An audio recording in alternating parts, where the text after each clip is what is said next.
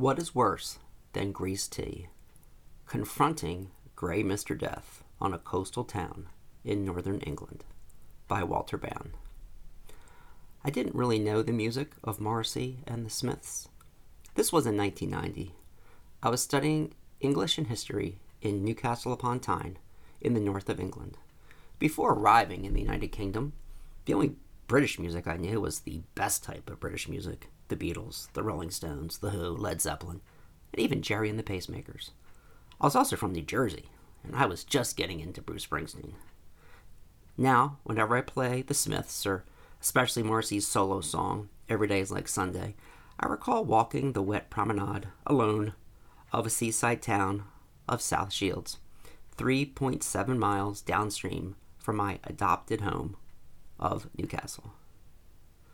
I would take the Tyne and Wear Metro to the edge of the universe to confront my fears among this gray sea comfort. I would board the train at Monument and then count the 14 stops, examining everyone, all of us travelers, right? Especially when considering how fast the Earth travels.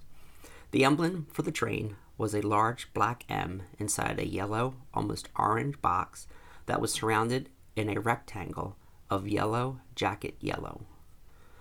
The bargain black wool trench coat I purchased at a thrift shop kept some of the November cold and mist at bay. I wasn't aware of the term emo then. Perhaps it didn't exist. Back then, I would have been its poster boy.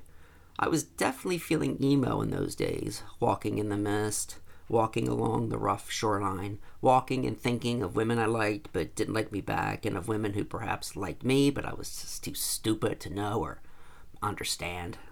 I was only 1 in 20. And just what did I want out of life? Travel, yes. Adventure, yes. But was I really sucking the marrow out of life? Was I taking Thoreau's advice? And what was I missing? Lonely Man walks all over Newcastle and its environs were part of my repertoire. Perhaps my model was Ringo from A Hard Day's Night when he's dressed undercover, wandering the streets like a hobo, feeling sorry for himself. But instead of that boy or Ringo's theme song playing in my head, I now channel Morrissey's song from 1988. Back then, the song was rather current. Like the protagonist in the song, I would trudge over wet sand and trudge back over pebbles and sand, but unlike Morrissey, I didn't have a disgust over an out of season beach town. The art gallery and museum was closed, and the Roman fort was closed, and it may very well have been a Sunday. South Shields to me symbolizes the place I sought rather than hiding under my bed or drinking alone in some pub unfrequented. There I felt connected to the elements and to the universe. Like long walks along the River Tyne or rambles along Hadrian's Wall, to confront gray Mr. Death on a seaside bench or a Roman wall for a friendly conversation about life. Now, my clothes were never stolen, even though that had been a worry when I was swimming in France and Spain. As a naive American, I just left my clothes on a blanket unprotected, along with my keys for the hostel, I think. Isn't that always the problem when alone on a beach? Shouldn't there be lockers or or something?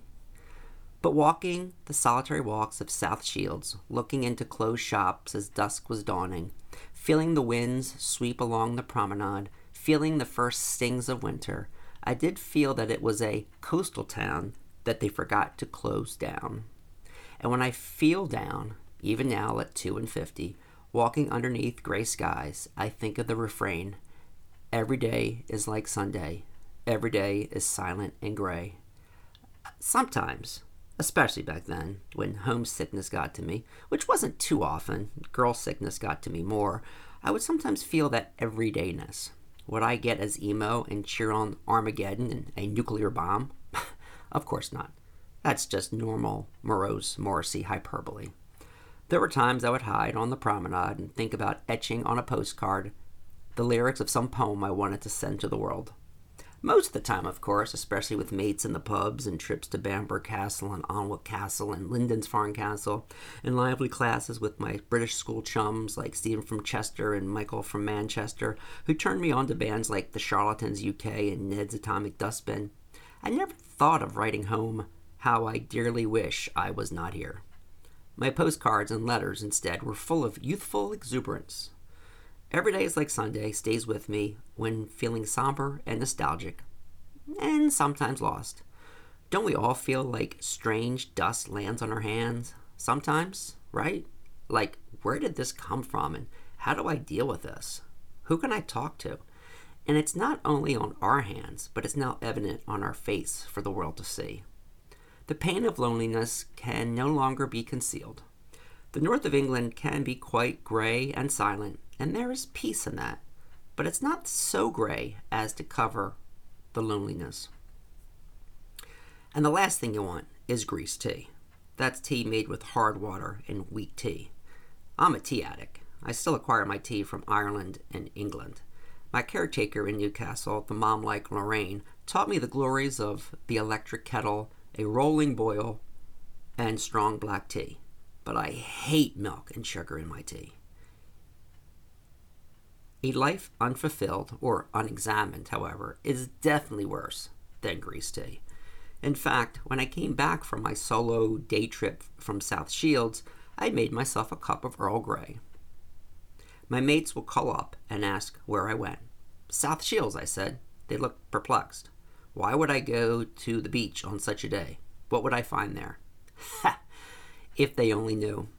Over pints of Newcastle Brown, or for takeaways and kebabs and chips while watching flicks in Jeffrey's flat in Jesmond Dene, I tried telling them. We spoke different languages. I spoke English. They spoke Geordie. But they laughed. I guess laughter, that I can translate. I had the reputation for being a poetry boy. Was that one step closer to the emo boy cliff dive? I'm not sure, but Morrissey always brings me back to the North Sea. Alone, I face those winds and the rough seas. I really did like my own company, a majority of one, as Thoreau would call it. It was as if I was staring into death, feeling the cold and the darkness around me, and then saying, Oh no, not yet, Mr. Death. Your time will come. But I have so much life to live and love to give. Now that every day can be just some days, and it's okay to feel a little Morrissey now and again. I'd much rather have the club music of New Order or the Chemical Brothers on the kaleidoscopic dance floor in a Newcastle club.